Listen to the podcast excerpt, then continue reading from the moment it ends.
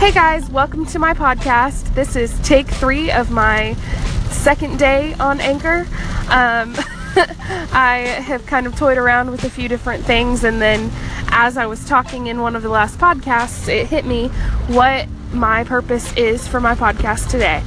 Um, I want to talk about self worth, and um, sorry, first off, I am driving to a doctor's appointment and it is raining. And don't worry, I have my phone up to my ear.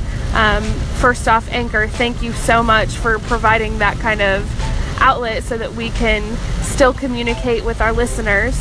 Um, but anyway, I want to talk about self worth. I want to talk about your value. I struggled for such a long time with the comparison trap.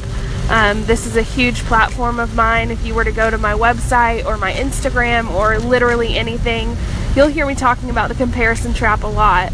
Um, so, for a really long time, I struggled with comparing myself. I was the kid in class who would just kind of transform into whomever my friends were um, and just wanted to be accepted so desperately that I did pretty much anything it took to be accepted.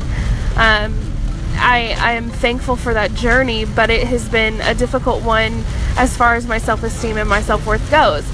So I constantly question whether or not I'm good enough, whether or not I'm worthy, whether or not anybody's going to even listen to this podcast.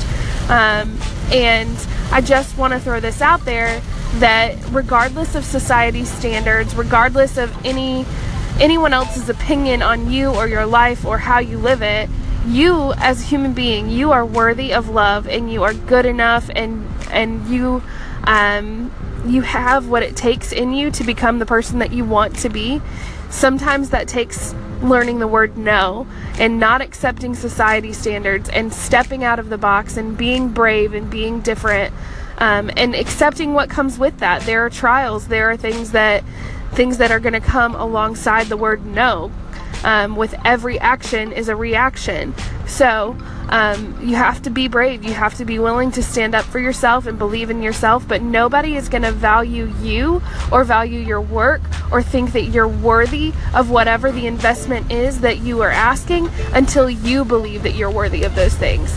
Um, and so I just, I needed to throw that out there today. That was on my heart. And I hope that somebody listens to that and realizes that they can do whatever they set their minds to. They just have to start believing and investing in themselves before anybody else is going to start believing and investing in them. Have a good day.